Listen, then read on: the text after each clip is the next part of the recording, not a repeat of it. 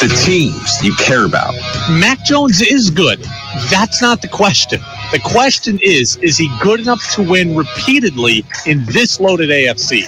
The stories that matter to you. If I'm Xander Bogaerts, I need three things in order to get over that insulting contract offer. This is your home for New England sports. Jayson Tatum, superstar. Book it. This is the Brady Farkas Show on WDEV AM, FM, and WDEVradio.com.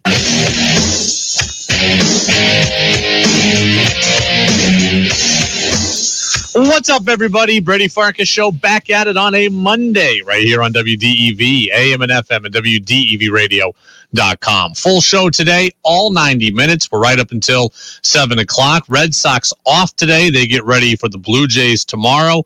More bad news on the Red Sox in addition to the loss last night. We know Nathan Eovaldi won't pitch tomorrow like he's supposed to, and he's now going to be headed to the injured list, still not feeling good in that shoulder and trap area. We'll talk about Tyquan Thornton's injury for the Patriots. We'll break down the Pats preseason win over the Panthers. Tons to get to on the Sox on the Pats, and we'll take your texts all show long at 802-585-3026. It's the Napa Morrisville, Napa Waterbury text line, your locally owned Napa stores in Waterbury and Morrisville. And you can also watch the show live daily on Facebook Live, YouTube Live, and on my Twitter account. Five, four, three, two, one. And here we go.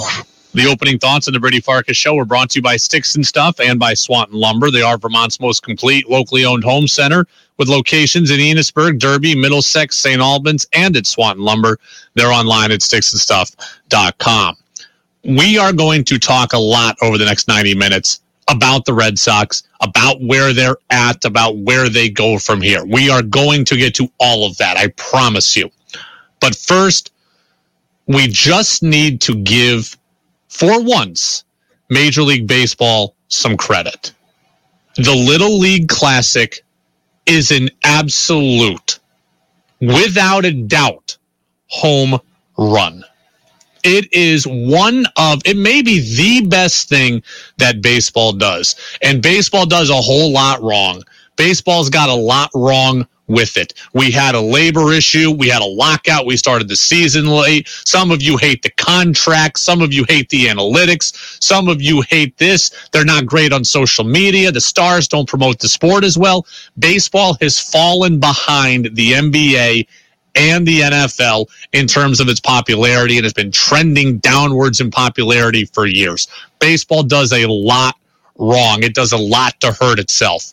The Little League Classic is without a doubt a home run. It is a win. Last night, aside from the Red Sox loss, last night was a great night for baseball. It was a great night for sports. And some of you out there probably think the Little League World Series is too overblown and they're only 12 years old. And some of you probably think the Little League Classic is corny.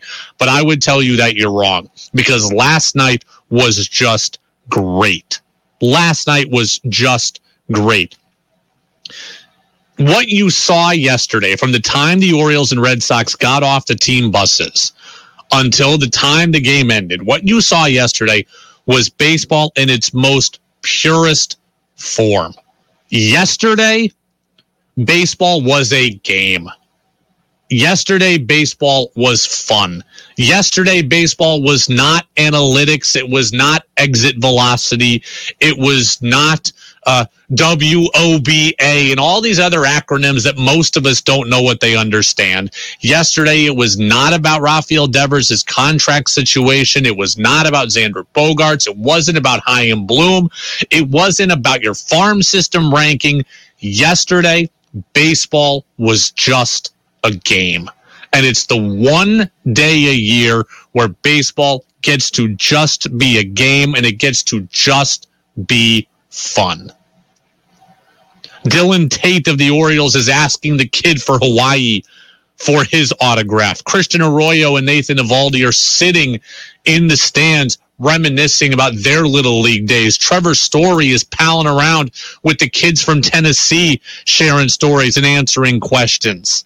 Like, yes, Alex Cora is sliding down the hill on a piece of cardboard and talking for minutes and taking pictures with everybody on the Puerto Rico roster. Yesterday was an incredible way to showcase the sport. Again, the social media coverage of baseball isn't as good as the other sports. The off-season drama is not as good or compelling as the NBA or the NFL. We had a lockout. They only played 60 games in the COVID year when they could have played 100 because they were too busy spiting themselves over money. For all that baseball does wrong, yesterday is all that is good about the sport. And if you want to showcase the sport to the next generation, yesterday from sun up to sundown was a great way to do that. There were, without a doubt, 100%, there were baseball fans for life created yesterday in Williamsport. And there were probably many more at home that were intrigued enough by baseball to give it a serious chance. Orioles players are sliding and racing down the hill. You had kids giving their region's hats to the big leaguers. You had Adley Rutschman asking everybody for their autographs. Kike Hernandez and Rich Hill are talking to kid reporters. Yesterday was just fun, and yesterday is what baseball is at its core. There are so many things in sports that we know are cool.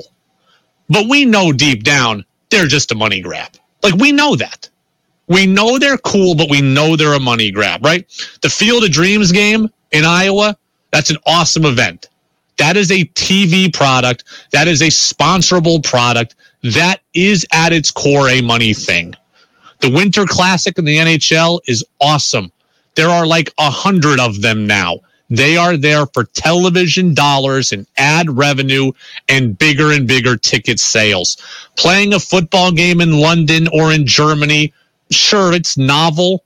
It's all about money. Last night to me did not feel like a money grab. Last night, again, felt like baseball. Yesterday as a whole felt like baseball in its in its purest form only 2,300 people in the crowd, kids from all over the world.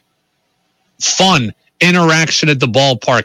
Kids are dancing and kids are chanting, and you got uh, Hirokazu Sawamura pitching, you know, the pitcher for the Red Sox, showing his splitter to the kids from Japan who are from a region in Japan right by where he's from. You don't get interaction with big leaguers anywhere else, and you don't get big leaguers to let their guard down like they did yesterday. Yesterday, it was a deviation from all the other stuff that professional sports is. It was a deviation from all the negativity that baseball sometimes has. It was just fun. Players are riding around in a silly looking bullpen cart around the complex. Kike Hernandez is talking about his first home run that he ever hit. These guys are talking about when they fell in love with the game. I know the Red Sox lost, and that was tough, and it's bad for the standings. But really, yesterday is the first day all season that I haven't really cared about the Red Sox result. I wanted the Red Sox to win, but mo- yesterday to me was not about the result. It was about the game. And for the first time, the only time all season, it was just about the game and people recognizing how beautiful the game is and how incredible the game is. I mean, watching yesterday, I'm thinking of my own memories. Right? I'm, I can tell you that the first team I ever played on was Booth Glass, right? Sponsored by Booth Glass when I moved to New York, we finally got team, you know, we got to be a team that was an actual team. I was the White Sox at nine years old. And then I can still remember to this day at 10 years old, I was the Dodgers. At 11 year old, I was the Mets. At 12 years old, I was the Diamondbacks. I can remember it all like it was yesterday. I can remember the summer where I hit a walk off home run at the Westland Hills Invitational I can remember all that. All those memories come flooding back to you. The first time I got a jersey with my name on it, the first time I got a hat that was fitted and didn't have the little strap in the back. I can remember all that stuff. And that's what those guys were going through yesterday. The big leaguers going through that yesterday, the little leaguers sharing it with them. It's a beautiful, yesterday was a beautiful event. And it didn't feel like it was just a money grab. There's a bunch of texts coming in on the Napa Morrisville, Napa Waterbury text line 802 585 3026. Ross says, I think Roger Goodell has ruined football, but it hasn't been impacted much because it's a fast game with a lot of popularity. But yeah, football football is a great game too. It's a great game. They're all great games and great sports in their own way. Uh, Charlie says, you just hit it on the button why people should not be paid to play sports, especially the disgusting amount that is paid to people. That is Charlie there. Charlie, I, I disagree with that. I mean, th- these players dedicate their entire lives to this craft. Okay. You dedicate your life to a job. I dedicate my life to a job. You deserve to be paid. And if musicians and actors can be paid for our entertainment, so can athletes. So you uh, you and I disagree there. Peter says I can't even imagine how magical it was to spend so much time with the MLB players and all the stars. Very much like a movie script come to life. The Little League Classic is great. Those players will never forget that experience. So awesome. Couldn't agree with you more. Magical night in Williamsport. I have been to the Little League World Series for one day. I've not been to the Little League Classic day, but just being in Williamsport in general is magical. Being at the Little League World Series in general is magical. I, I highly recommend that if you can go, you should. It, it was it's free to go. All you have to do is pay to park and walk a bit to get there. It was a blast. I loved it. Um, Lucas from Burlington. I agree. Uh, I thought yesterday was really fun. I didn't even realize they did this. How long has this been going on? Yesterday was the fifth Little League Classic day. They did it in 2017, 18, and 19. COVID knocked out 2020, and then 2021 and 2022. So yesterday was the fifth. Red Sox and Orioles were actually the 2020 game. So we had to reschedule. This is a reschedule from that because of COVID. Randall in Duxbury. Do we know who next year's teams are? The rumor floating around last night, and they mentioned this on the ESPN TV broadcast, is Nationals and Phillies. And I think you're kind of limited in terms of the team so you can have play there because the way they do this, right? Like the Orioles and Red Sox played in Baltimore on Friday, in Baltimore on Saturday, and they played in Williamsport on Sunday. So there is travel involved. So, and it was same day travel for the Red Sox and Orioles. So I think you're kind of limited to not being like, you can't be coming from that far. You have to be able to get to Williamsport pretty easily. So I think the teams that can be playing hosts there, the Phillies, the Pirates, the Nationals, the O's, maybe, maybe Cleveland like you're kind of restricted to who can go at least from the host side. Like you're not going to be getting Seattle and Oakland to play there. Last year the Angels were there, but again they were playing a team that was more localized to that region. So yeah, I think uh, Phillies, Pirates, Nationals, Orioles, th- those are those are the teams. Um, I enjoyed Alex Verdugo sliding down a hill on a piece of cardboard with the kids. They won't forget that. I thought it was great uh, a couple of Orioles players. They were racing and, and knocking each other off the cardboard. Uh, Texter also said, I agree. Yesterday's game was fun for all players, younger and older, and the spectators. Lifelong Red Sox fan from the 60s, but yesterday wasn't about a W for the Sox. It was a win for all who participated and watched, and the kid coverage was hysterical. I did not watch the kids cast. I watched just the TV version then I went over to the radio at the end of the game. But there were there was an 11 year old kid reporter who was out there in the parking lot interviewing guys off the bus and she talked to Kike and Rich Hill. She was phenomenal. They actually had like a broadcasting coach talk to these kids that were part of the broadcast. They were great. So uh, yesterday was a win all the way around. Buster Olney was there on the coverage for ESPN. He's going to be with us later this week, as he always is. He'll talk with us about it from his vantage point. So, It is the Brady Farkas Show on WDEV, AM and FM, WDEVradio.com. All right, that's the feel good moment of the show. The Orioles beat the Red Sox, and they beat the Red Sox two out of three. Are the Orioles in a much better spot than the Sox moving forward? One Sox insider says yes, but I'm going to push back on that point. We'll be right back on the Brady Farkas Show on DEV. Now it's back to the Brady Farkas Show on WDEV AM, FM, and WDEVradio.com.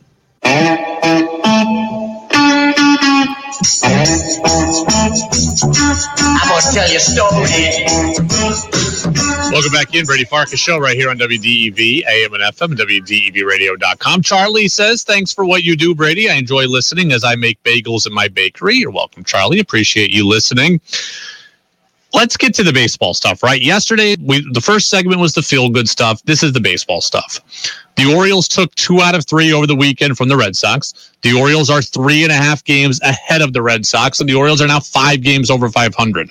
They are better than Boston right now, no doubt.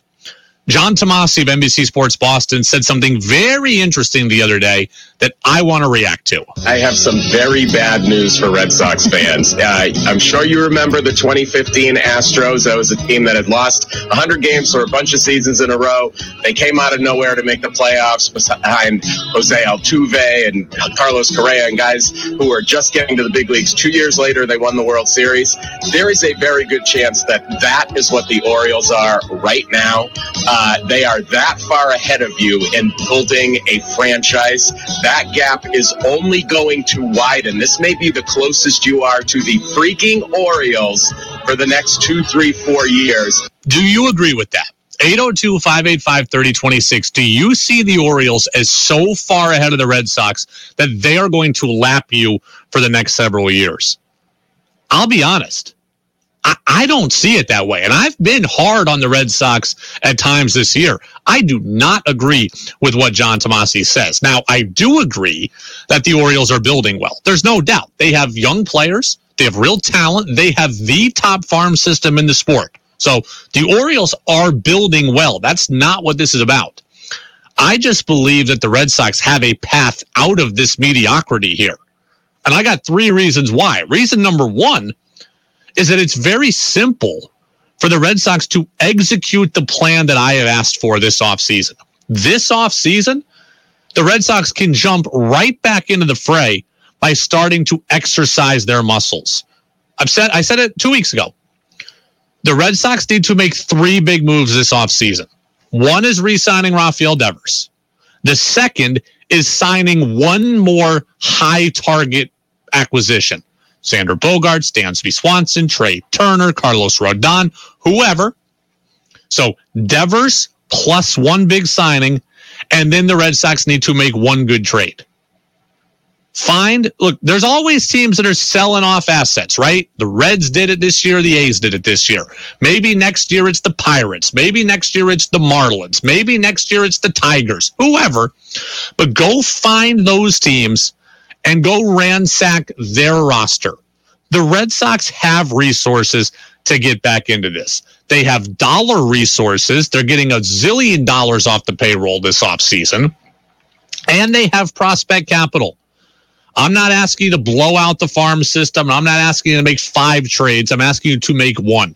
Can you package Bobby Dalbec and two or three other prospects to go get a pitcher from the Marlins? Can you send Jarren Duran and two other prospects to go get somebody from, you know, from Kansas City? Whoever. You have prospect capital and you have actual capital. The Red Sox have the resources to get things done to not be the woebegone franchise that John Tomase seems to paint the picture of. They do have young pieces that have contributed. Kutter Crawford, Tanner Houck, Garrett Whitlock, Brayan Bello is here. Can Connor Seabold and Triston Casas. The cupboard is not bare for the Red Sox. So that's reason one that I think they can get back into it. Number two, this is a huge deal, by the way, and no one's talking about it. The schedule next season changes significantly and significantly in the Red Sox favor. The unbalanced schedule is is drastically changed. And that's going to, while it's going to help the Orioles, it's really going to help the Red Sox. Listen to this. As it stands right now, the Red Sox play exactly 50% of their schedule against the American League East. 81 games against their division. Next year, that schedule goes down to 56. Next year, the Boston Red Sox will play 56 games against their division. That is 25 less games against their division next year than this year. 25 less games against the really good Yankees, 25 less games against the really good Rays, 25 less games against the, the upstart Orioles, 25 uh, less games against the Blue Jays and Rays. Like, I get it. Your other division teams get that advantage too. But if you are talking about a wild card scenario at worst, the Red Sox would much rather have those 25 divisional games lopped off their schedule and replaced with more games against the Reds and the Diamondbacks and the Cubs and the Marlins and whoever else. Like, yeah, you're going to have to face the Mets and the Braves and the Dodgers, but you're also going to get the Rockies and the D backs. Like, more, less games against the Yankees. This is a huge thing. The Red Sox have been killed within the division this year. The Red Sox are 16 and 32 against the American League East. Their season ended because of that. The Red Sox are 16 and 32 against their division. You take away that obstacle next year, and the Red Sox absolutely have a chance to get right back into it. Like, look, I'm a Mariners fan. You know this. The Mariners this year have a huge advantage. They have 57 games. No, I take that back. I need to 57, 57 games, something like that, against against awful Oakland, awful Texas, and the awful Angels. Next year, they're going to lose that advantage. So they're going to come back to the pack a little bit. You're going to come back to the pack a little bit in the positive way. They're going to regress. You're going to get there positively. The schedule altering is a huge deal here. The White Sox are going to lose the advantage of all the games against Detroit and Kansas City, right? 25 less games against those teams. I mean, you're going to get 14 games against your division for, uh, instead of 19 games against your division. I mean, this is this is a huge deal. It's a huge deal. Maybe the Red Sox play 76 games. I'm sorry, they don't play 81 games. They play 76 games. So it's 20, you know, about 20 games less than their than currently. But still, regardless, 20 games less against the uh, you know against the Yankees, the the Blue Jays, the Rays, the Orioles. That is that is significantly better. So yeah, the Orioles are building something fun and good, but it's also fair to notice the Red Sox have a chance to get right back into it. And, and then number three, let's understand this. The Orioles have gotten quite a bit lucky, haven't they, this year?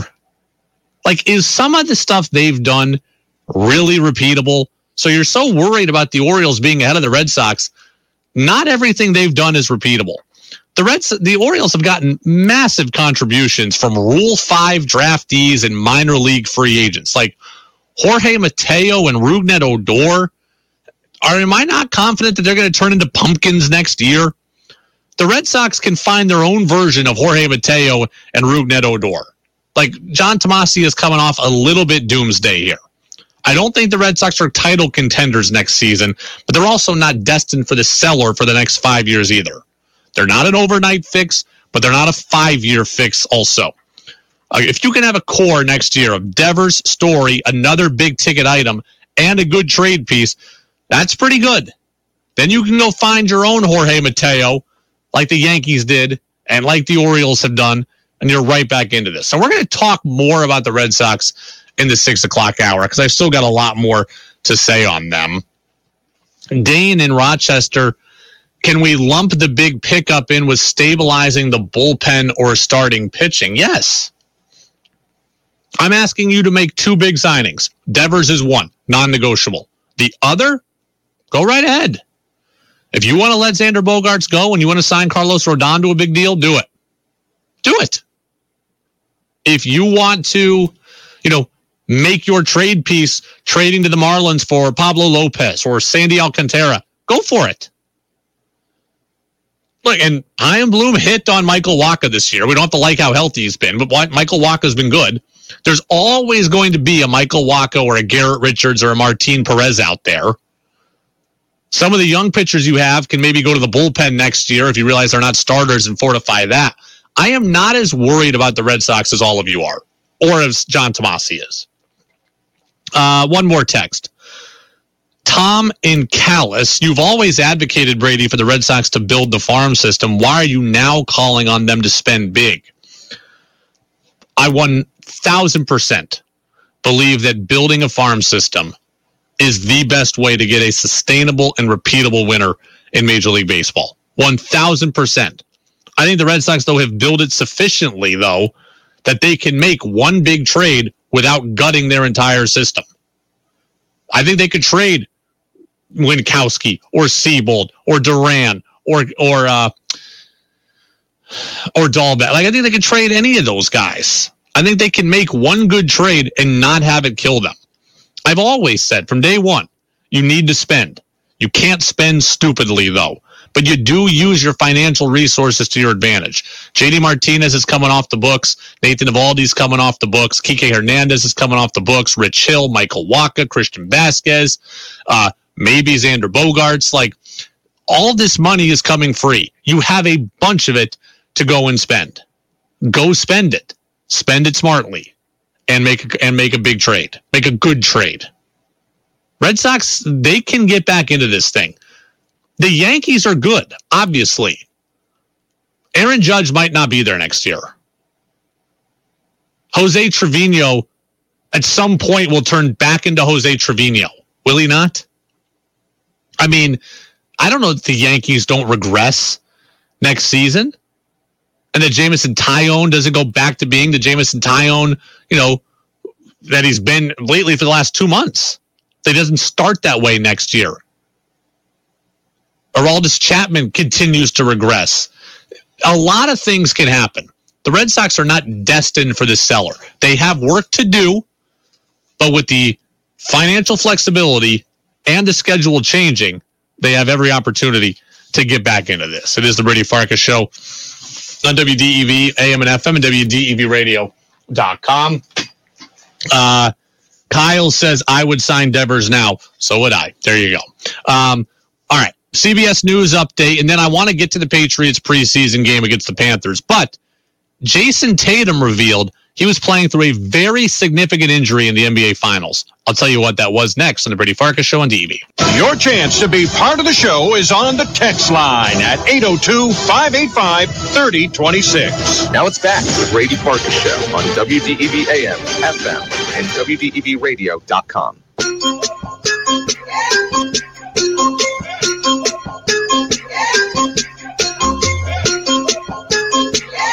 Welcome back in, Brady Farkas Show, right here on WDEV, AM and FM, and WDEVradio.com. Reminder to download our full show podcast always. Subscribe to it on Apple Podcasts and Spotify and get it for free also there and at WDEVradio.com. Full show today, all 90 minutes. We are up until 7 o'clock, and then it's Jazz with George Thomas.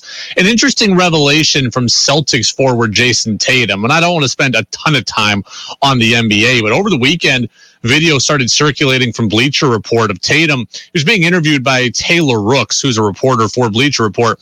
Tatum said he played in the playoffs and in the finals, which the Celtics lost, you remember, with a small fracture of his wrist. Here's Tatum in his own words. Um, had a non-displaced fracture in my wrist, and it was like it was small, but it was still But like still, yeah. like a, a non-displaced chip. So like I chipped a bone, but it didn't like leave the surface, right? Um, but it has shown that the bone that grew over it, so it healed, but it was still pain. I was still in pain because I kept getting it hit or falling on it. Uh, so like I guess I played with like somewhat of a fracture for for like two months. Um, Wow. and then in the playoffs, there was a play against against Milwaukee in Game Three. Um, I dunked it. Giannis chased me down, and he fouled me, and I fell into the to the um to like the crowd, and that was the most painful it's been since that day um, that I heard it, and I ended up getting a cortisone shot in my wrist um, that night. Now Tatum did not make excuses for his poor his poor finals performance or any poor shootings. He was just kind of laying out what happened, but he was not using it as an excuse. But the whole thing is very very interesting. I told you, kind of dating ironically enough, to that Giannis play. I remember it vividly what he was talking about. Tatum was going from left to right on your television screen, bottom of the screen, dunks it, gets flown into the crowd. Giannis falls, you know, falls on him and Tatum got up gingerly. I remember from that point forward telling you that I don't think Jayson Tatum looked right. Now, we had focused a lot on his shoulder and whether or not that was right, but it turns out his wrist was the real issue. I knew something was bothering him. And like him, I I don't want to totally write off his poor shooting performance in the finals as just he was injured. I don't want to give him a total cop out, but I defended Jayson Tatum then and I defend Jayson Tatum now. He was not at 100% in the NBA finals. He was probably not even at 85%. And when you are trying to win an NBA finals against Steph Curry, your health matters. He still had games in the playoffs where he was great. He had moments where he was capable of playing well. Remember, he had 46 in game six in Milwaukee. So he had it in him to be great. But now knowing this, it doesn't surprise me that there was great variance in his performance. When you don't feel the same on any given day, it absolutely can have an effect on how you shoot and how you do. So again, I don't want to give Tatum a full excuse, but knowing that he was injured, it does explain his wide variance in performance, right? He can go 46 in one game and he can go for 10 in another, you know, just days later. Because when you're playing with a partially broken wrist, it's all dependent on how you are, you know, how you are feeling that day and how you got hit that night or whatever. So Jayson Tatum says that he is that he played through a partially broken wrist. I do think we can all agree on one thing, though, right?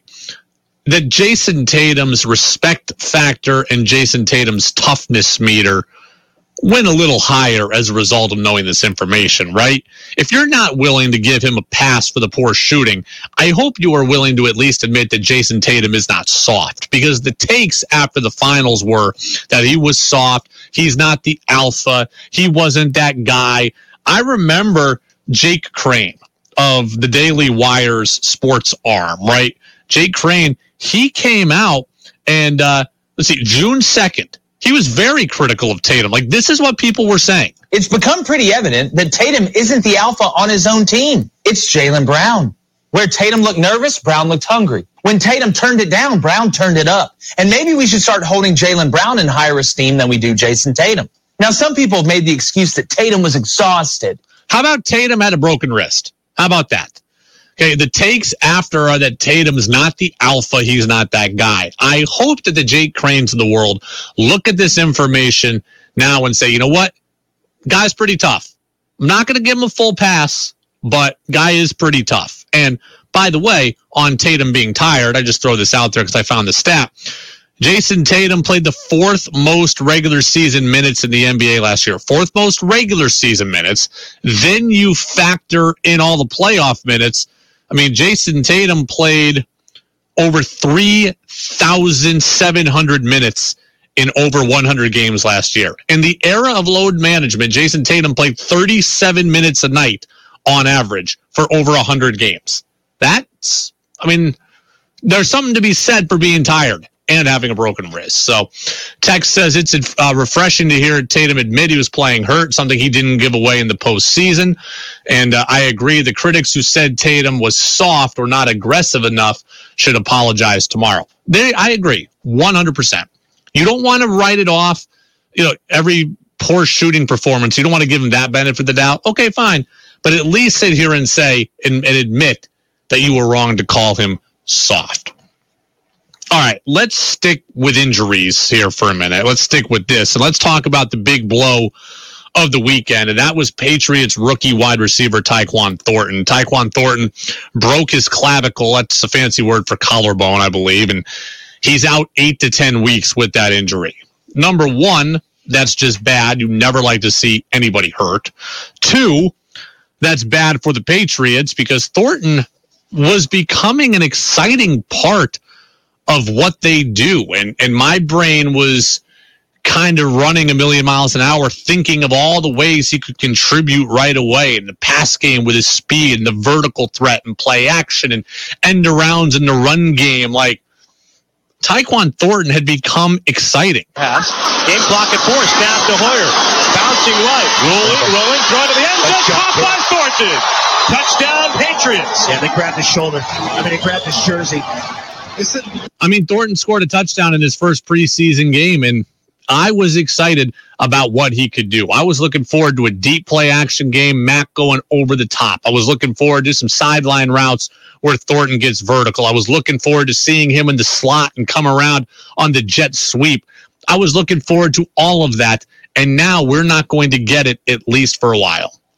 Tyquan Thornton out eight to 10 weeks with that broken clavicle. And not only does this change the conversation around the Patriots offense, it changes the conversation around the Patriots roster. Like this has a huge trickle down effect, right? I had talked about maybe the Patriots trading Nelson Agholor. You can't do that now if you're New England because you need his speed and his downfield threat. And we saw the 45 yard pass from Mac to Agholor on Friday night against the Panthers. Like, I thought Tyquan Thornton could do that. Nelson Agholor needs to stick around because he's got to be the guy to do that. So you're not getting rid of Nelson Agholor now. You now need him because Thornton's not there to take his place. There had been talk this weekend about maybe trading Kendrick Bourne. We'll get to that a little later too, but I can't do that. I don't want to trade Kendrick Bourne. I, I so if you're looking to get rid of a receiver, can't do it now. It also probably becomes easier. It definitely becomes easier now for one or two of Tre Nixon, Christian Wilkerson, or Lil Jordan Humphrey to make the team. So this injury is a big deal, and it has big deal consequences. Your offense changes without Tyquan Thornton.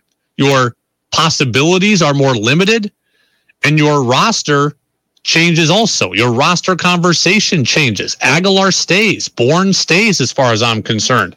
Then Nixon, Humphrey, they all they could both be on the roster. Wilkerson could be on the roster. So this has real implications. And I'm just disappointed, man. I really wanted to see Tyquan Thornton come out and establish himself early. He's an exciting player, great speed, but he was also garnering attention for his route running. And I was just excited about the possibility of the ball being in, in his hands as much as possible. And it just stinks that you're not going to be able to see those elements of the Patriots offense. Without him, Agholor becomes your only deep threat. Bourne and Jonnu Smith are back to being your primary gadget guys. It's just a different element now without Thornton, and you lose kind of the element of surprise with him not being there. And on a more macro note, also, I think it's going to be really hard for the Patriots to get Tyquan Thornton involved this year, period even though he's not going to be out the entire season, it's just hard, especially in New England, for a young wide receiver to come in mid-season and to assimilate. Like I think Tyquan Thornton's going to kind of get left in the dust this year. I don't want to compare the two players, but you saw how hard it was for N'Keal Harry when he got injured in preseason of his rookie year. Remember, first preseason game for N'Keal Harry against the Lions, injured it was either shoulder or ankle, I believe. He was injured in so many different ways. I think it was shoulder. So Harry gets hurt, and that was it for him. He never was able to get on the same page as Tom Brady. He just got left behind. Now, Mac is not Brady, and I think Mac can do a little bit better job at keeping Thornton in the fold, but you see how quickly things can snowball, right? Harry never caught up. Cam Newton, when he, he missed one game for COVID, and he said, I never felt like I caught back up. Tyquan Thornton is not just going to easily step in in week eight or whatever and be the guy that I want him to be. He's probably going to get left behind to some degree, and that's disappointing here in his rookie season. It's the Brady Farkas show on WDEV, AM and FM, and WDEVradio.com. I mean, Tom Curran of NBC Sports Boston, remember him? He was talking about Thornton after the preseason opener and how excited he was. What's cool about him, I think, is the fact that he has absurd speed, Bethel Johnson like speed, but he doesn't use it immediately. He changes pace, as you saw with that little hop step start. That reminds me a lot of Troy Brown. That's how Troy started every single route. A little hop, same with Edelman. And if you can employ that and also accelerate, my crack friend Amina, Mm-hmm. at a ridiculous clip so that you're 10 yards, and it seems to me like his first 10 yards are just electric. Yeah, and we're not going to get to see it now. It changes the Patriots offense now, and it changes the trajectory of Thornton's season. I think that is a big loss. All right, let's get to the big, interesting gossip of the weekend from the NFL front. Whoa, whoa, whoa. What did he say? Mac Jones. Good lord. Mel Kiper's got to slow down on this. Mac Jones ain't going to work, folks. It's not going to work. He's got to come to terms with it. It's not going to work. They really said that? Every damn thing is politics and race, and I'm losing my mind over it. It's time for Who's Saying What on The Brady Farkas Show on WDEV AM, FM, and WDEVradio.com. Who's saying what? Brought to you by Vermont Laser Wash here on the Brady Farkas Show. It's all uh, Vermont Laser Wash is Central Vermont's home of unlimited car washes, beginning at just twenty dollars a month. If you want one free car wash, the listeners just need to text the word Vermont to thirty and then four hundred. So twenty dollars a month, unlimited. One free one. Text the word Vermont to 30 and then 400. So the big sports gossip of the weekend is uh, UFC President Dana White. He was out this weekend working with Gronk at the UFC's most recent event. And Dana White told a story about Tom Brady almost ending up with the Raiders in 2020. I worked to put that deal together for Brady and Gronk to come to the Raiders. And it was almost a done deal. And at the last minute, Gruden blew the deal up and said that he didn't want him. And whoa, all hell broke loose, man. It, it was crazy. And and and Brady was already looking at houses, and it wasn't being said yet that Gronk was coming. So Las Vegas would have had Brady and Gronk the year that the Bucs won the Super Bowl, except Gruden blew the deal up. So Gronk confirmed that story. And so Gronk was he he confirmed it. Now, I assume they're telling the truth because I understand that UFC is a big television production. So some people out there are going to think it's ratings driven and be cynical. Gronk doesn't work for the UFC, so he doesn't have to play on board with any gimmick or whatever. So I believe that Dana White is telling the truth that there is at least some degree of interest there on the part of Brady to go to the Raiders. So that's the story. Let's kind of look at it from a few angles here. I'll be honest with you. Sports radio and television have been talking about this story all day. I'm really not that interested in it. Because whether Brady wanted to play for the Bucs or the Dolphins or the Raiders or whoever, the, the, the main story to me remains the same. He didn't want to play in New England. That is all that matters. So I don't really care where he wanted to play or where he almost went or where he had a backroom handshake deal done. None of that matters to me. All that matters, he didn't want to play for the Patriots. The relationship between Belichick and Brady was soured enough.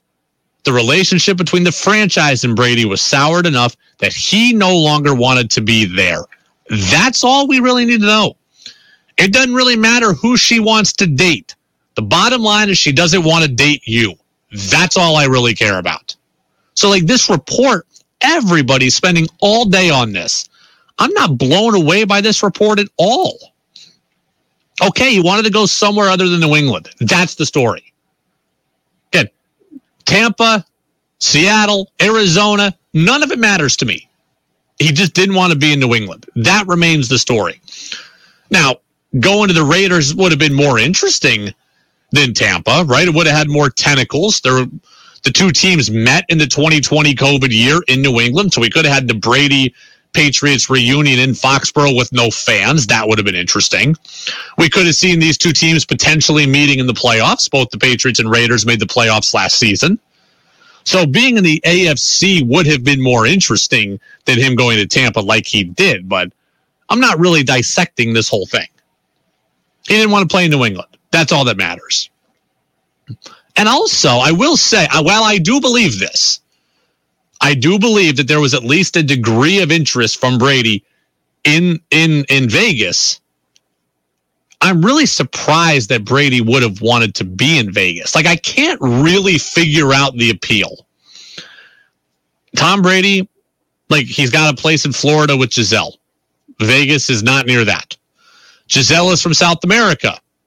Vegas is not near that.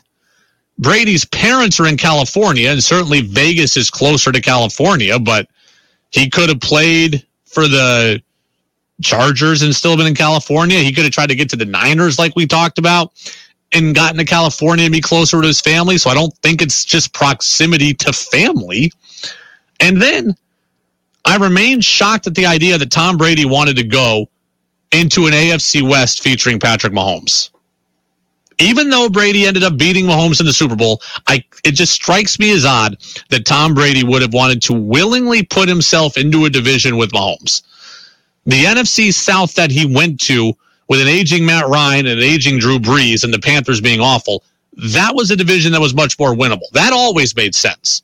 Going to Tennessee, like we talked about, okay, where the Colts at the time were garbage coming off Andrew Luck retiring, and the Jaguars are the Jags. And uh, like that was a winnable division. Play, going to the Titans was a very winnable division. The Texans, you know, okay, they had Deshaun Watson at the time, and we didn't know exactly what was going to happen with him. Like we didn't know what was happening yet with him.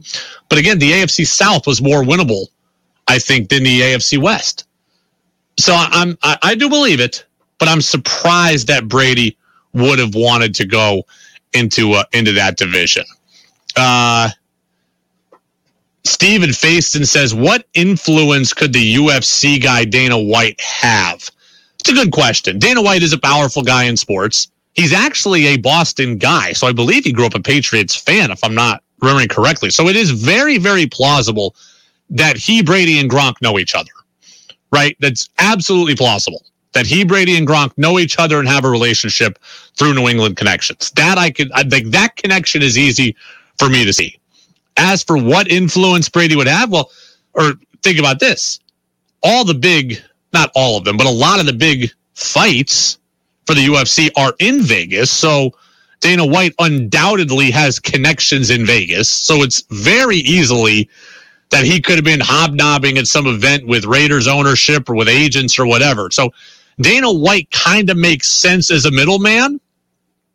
Now, I don't know that Dana White's not just like, hey, I was at the hotel bar the other day and I was next to Mark Davis and I mentioned we should get Tom Brady. And that's what he's saying. I don't know the level of this, but I do believe that Brady had an interest. How far Dana White was able to really take it, that I don't know. But I believe that Brady had an interest.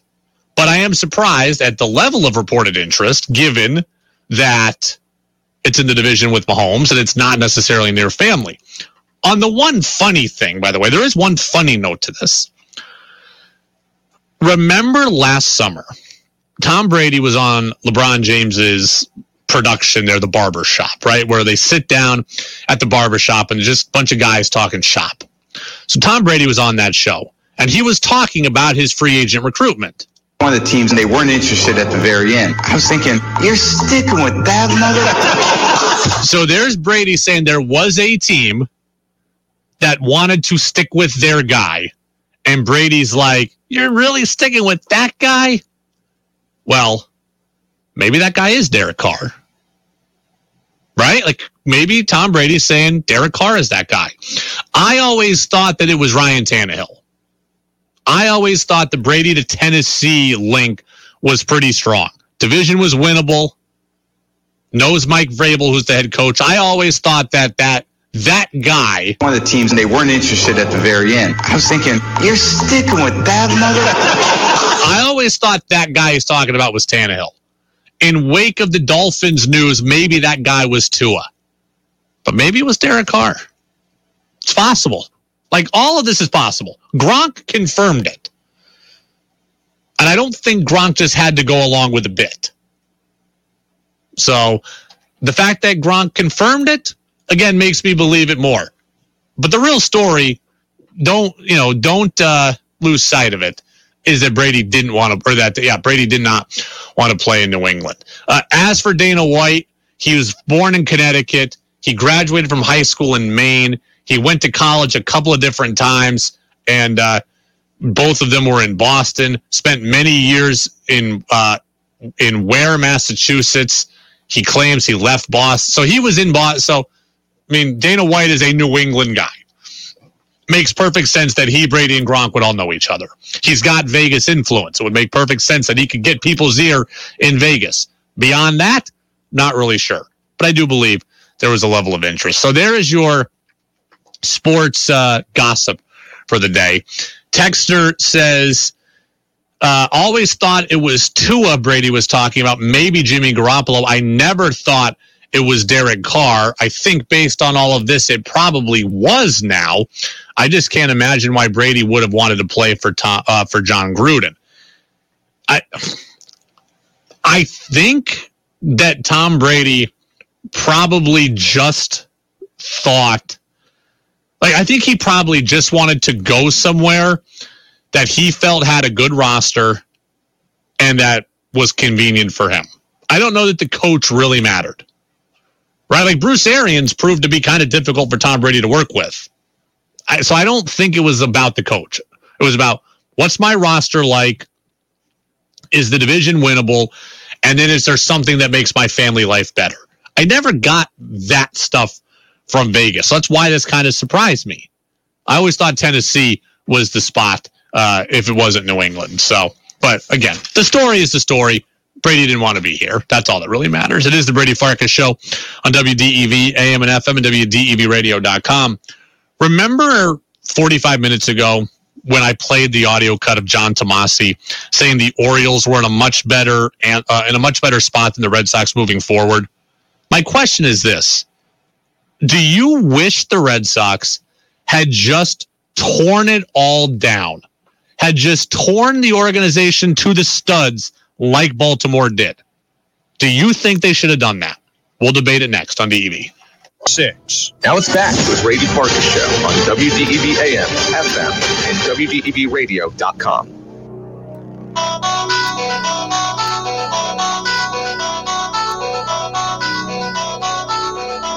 Welcome back in, Brady Farkas Show right here on WDEV, AM and FM and WDEVradio.com. Show is brought to you in part by Pro Driver Training. That's Pro Driver Training online at ProDriverCDL.com. They are Vermont's most premier truck driver training school.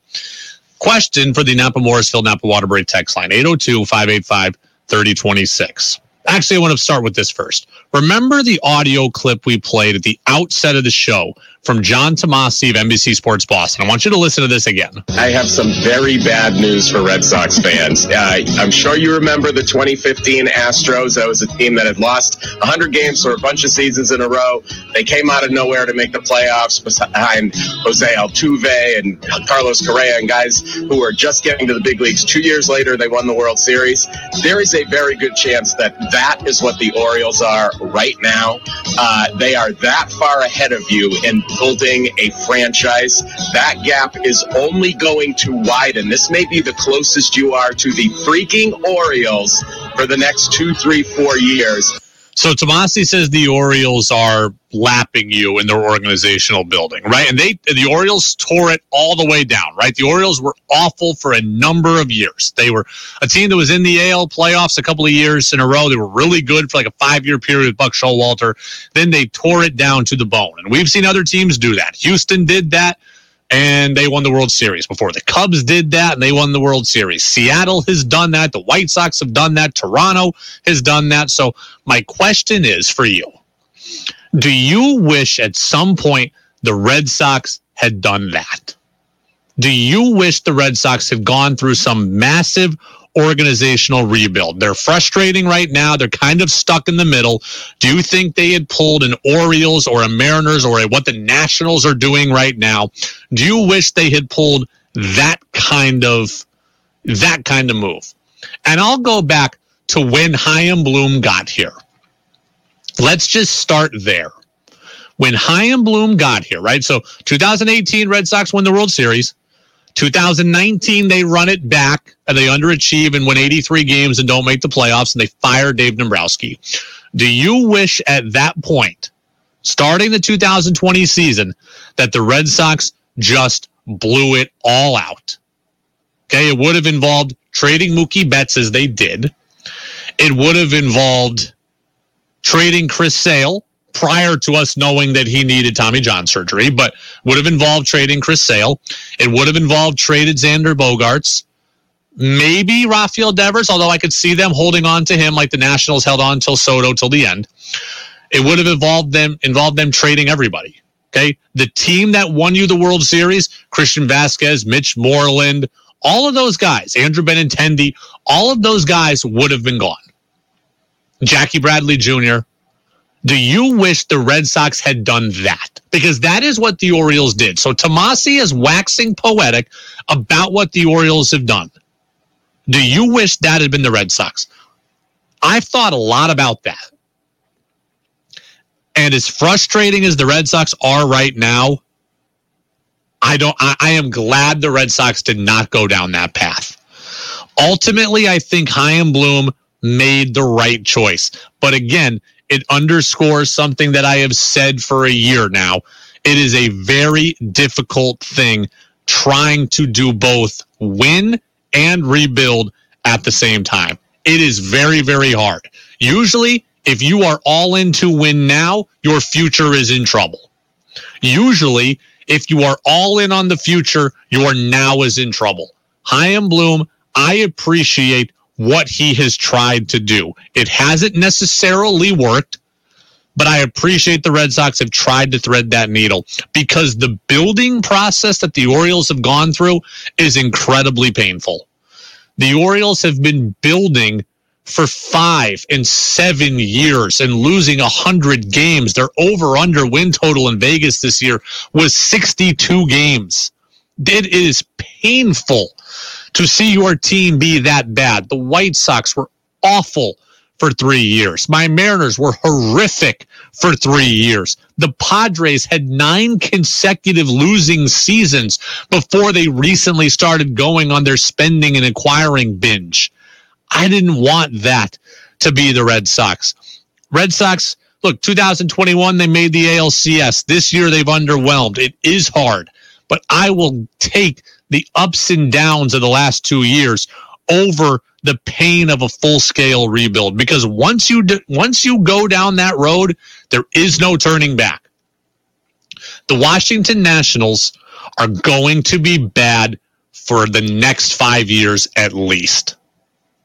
That is what a total teardown is. The Nationals won the World Series in 2019 right 2019 the Nationals won the World Series Max Scherzer gone Juan Soto, gone.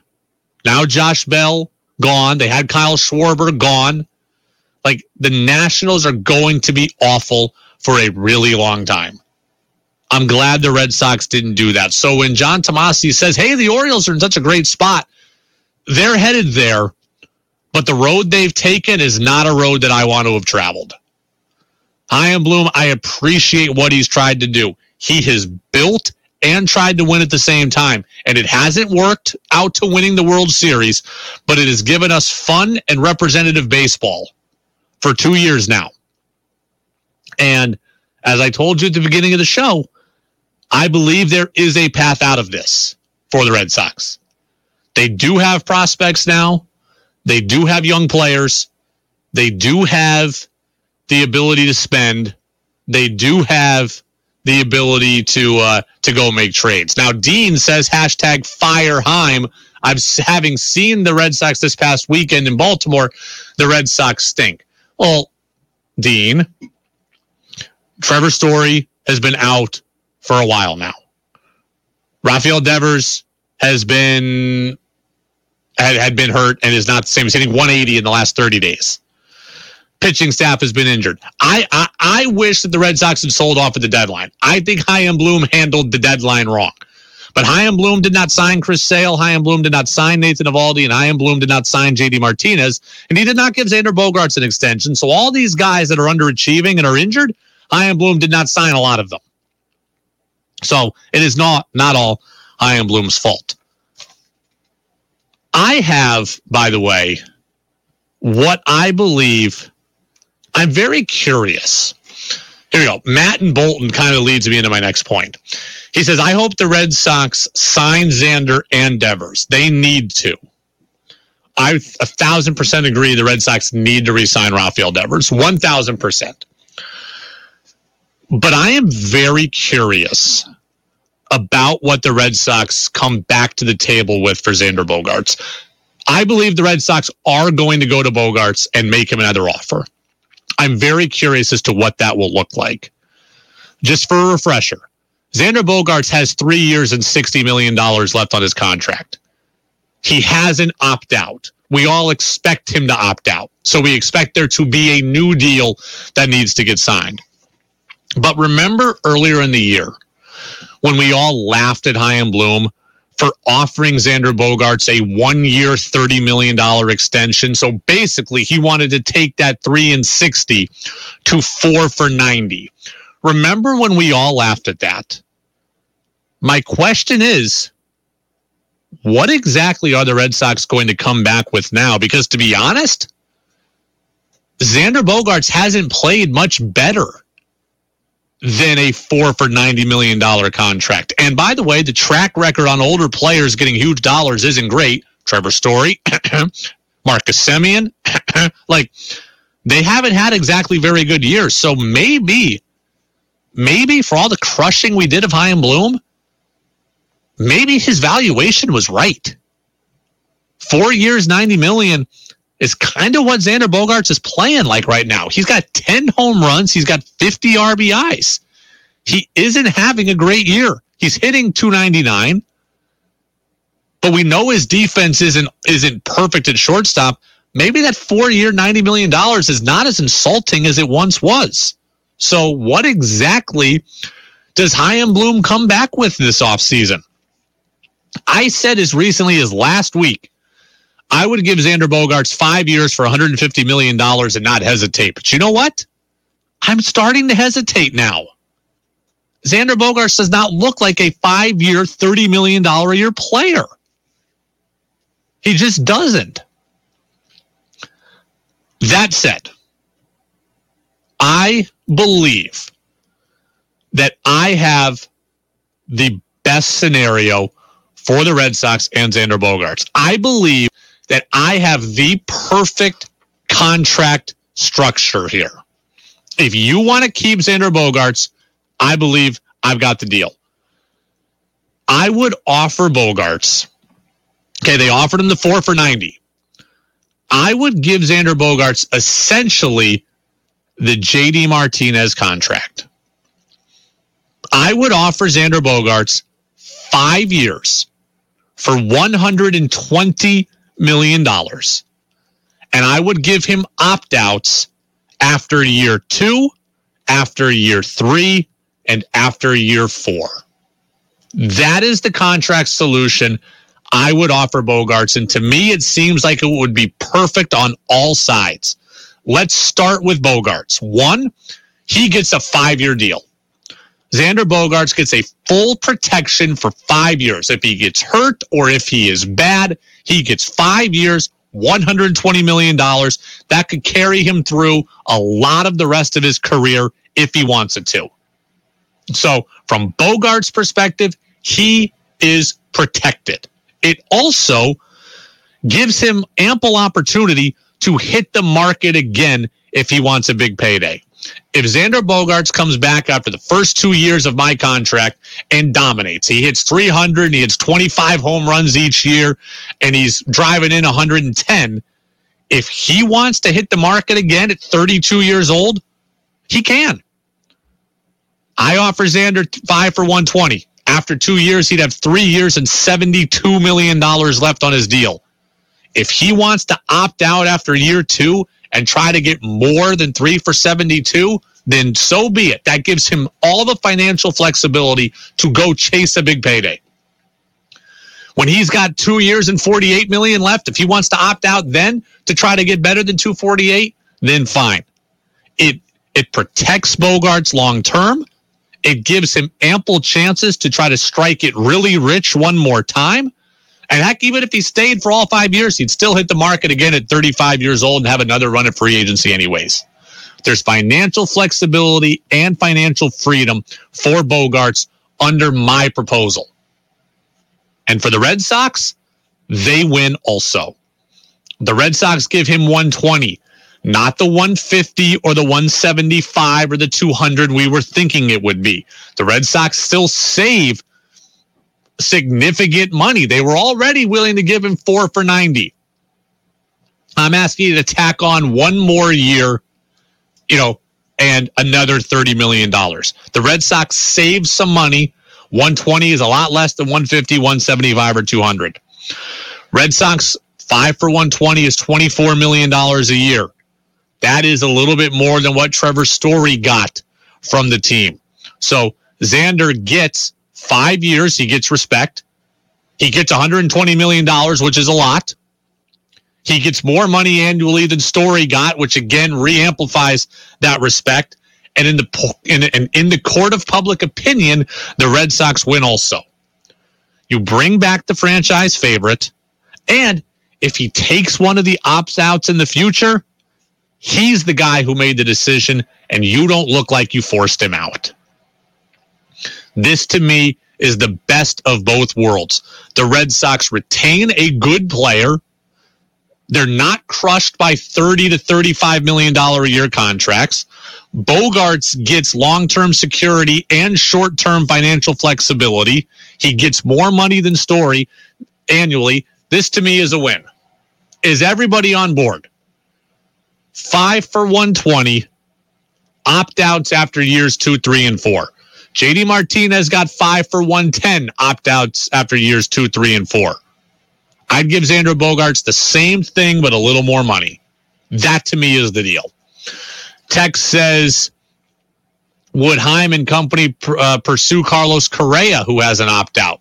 Yeah, I think they could. I told you all along sign Devers and sign one more big piece. I want it to be Bogaerts, but it could be anybody else. They need to make two big moves. Jesse in Pittsfield. Xander and Devers are going to go to the team that pays the most. I'm not convinced that Red Sox ownership is going to write that check. Do I want, seriously, do I want Xander Bogaerts if it's going to take the biggest check? Ask yourself that question. Xander Bogaerts is a great Red Sox player. He's a champion. He's got 10 home runs and 50 RBIs. If it takes seven years and 190 million, if that's the biggest check, are you doing it? Do you want, is that good business? Five for 120, I just identified could be good business for both parties. Seven for 185 isn't good business for this kind of production. It's just not. Devers, I think you are going to have to bid. I, and I think you might have to overbid a little more than you want to, but I would do it because he's 25 years old.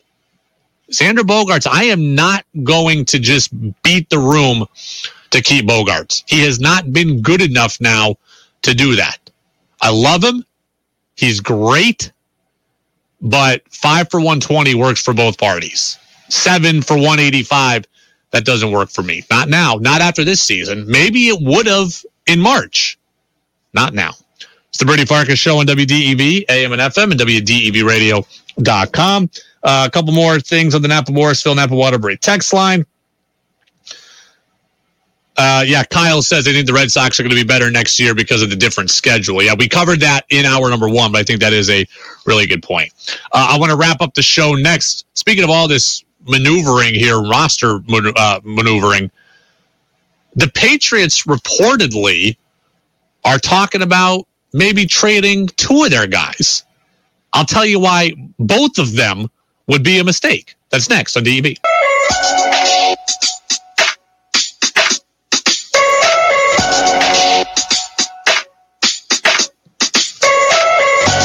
Back in. Brady Farkas show right here on WDEV, AM and FM, and WDEVradio.com. Remember, full show podcast available always after the show ends. We get it up in about 15 minutes on our podcast channel on Apple Podcasts and on Spotify. No guest today, just rolling through here on a Monday. I don't know if you saw this report, but the Patriots reportedly are talking with teams about trading left tackle, or now I guess this year right tackle, but trading offensive tackle Isaiah Wynn and they've also gotten calls about Kendrick Bourne. So neither Wynn or Bourne played in the preseason game on Friday. There was a thought that it was disciplinary wise for both players. Remember, Bourne got thrown out of practice last week, and then reports were that Wynn did not practice well, so he was just kind of being punished. Then we hear today Wynn is being talked about in trademark in trade talks, and Bourne teams have called on him. Patriots are tight against the salary cap, so there is thought they want to free up some money. Trading either of Kendrick Bourne or Isaiah Wynn would be an awful move for the Patriots. I do not know how many times I have to say this. When you have a young quarterback, the goal is to prop him up. It is not to cut his legs out from under him. Mac Jones needs support. Mac Jones needs help. You cannot diminish his roster even further. Mac Jones has already lost Tyquan Thornton to injury now for eight to 10 weeks. I cannot risk I cannot lose Kendrick Bourne also. And by the way, Kendrick Bourne was this team's best receiver a year ago, at least in terms of big playability. Jakobi Meyers is always my guy, but Kendrick Bourne was the guy last year for Mac Jones. You've already lost Tyquan Thornton. You cannot trade away Kendrick Bourne.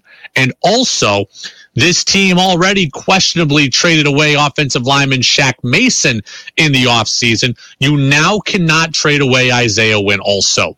I know he's been frustrating in his tenure. I know he's been injured a lot. Offensive linemen in the pro game do not grow on trees. You never have enough. Apparently, Bill Belichick thinks, hey, we've got a surplus so we can just move on from them. You cannot do that because the minute you trade away Mason and Wynn, you're going to be left with then three guys on your line getting injured. You need as much depth as possible on the offensive line. Mac Jones needs this organization's help. And trading away Isaiah Wynn and Kendrick Bourne, or one of them, would not be giving that to him. I want the Patriots to go back to the playoffs. I've said I think they're between a seven and I think they're a seven or an eight win team. I don't think they're going to have as many wins as last year. I want to be wrong. If the Patriots make personnel decisions like this, you're making it much easier for me to be right. Kendrick Bourne is valuable to this team. He's a security blanket for Mac Jones. He's insurance in case Nelson Agholor gets injured, which he's done a lot. He's insurance in case um, uh, Parker gets injured, which he's done a lot. Isaiah Wynn is there. He might be a starter, and if he's not, he's certainly insurance for Trent Brown, who's been hurt a lot in his career. The Patriots, just because you think you have excess wideouts and excess offensive linemen, you cannot move them. Mac Jones needs your help. He needs your support. He does not need his support system gutted. And that's what making these moves would be. That's going to do it for us here on the Brady Farkas Show on WDEV, AM and FM, and WDEVradio.com. No Red Sox baseball tonight. Jazz with George Thomas is coming up next, 7 until 9. And then it is Eye on the World with John Batchelor. Go download the podcast. Thanks to all the texters who got in today. We'll see you back at it tomorrow before Red Sox and Blue Jays here on the Brady Farkas Show on WDEV, AM and FM.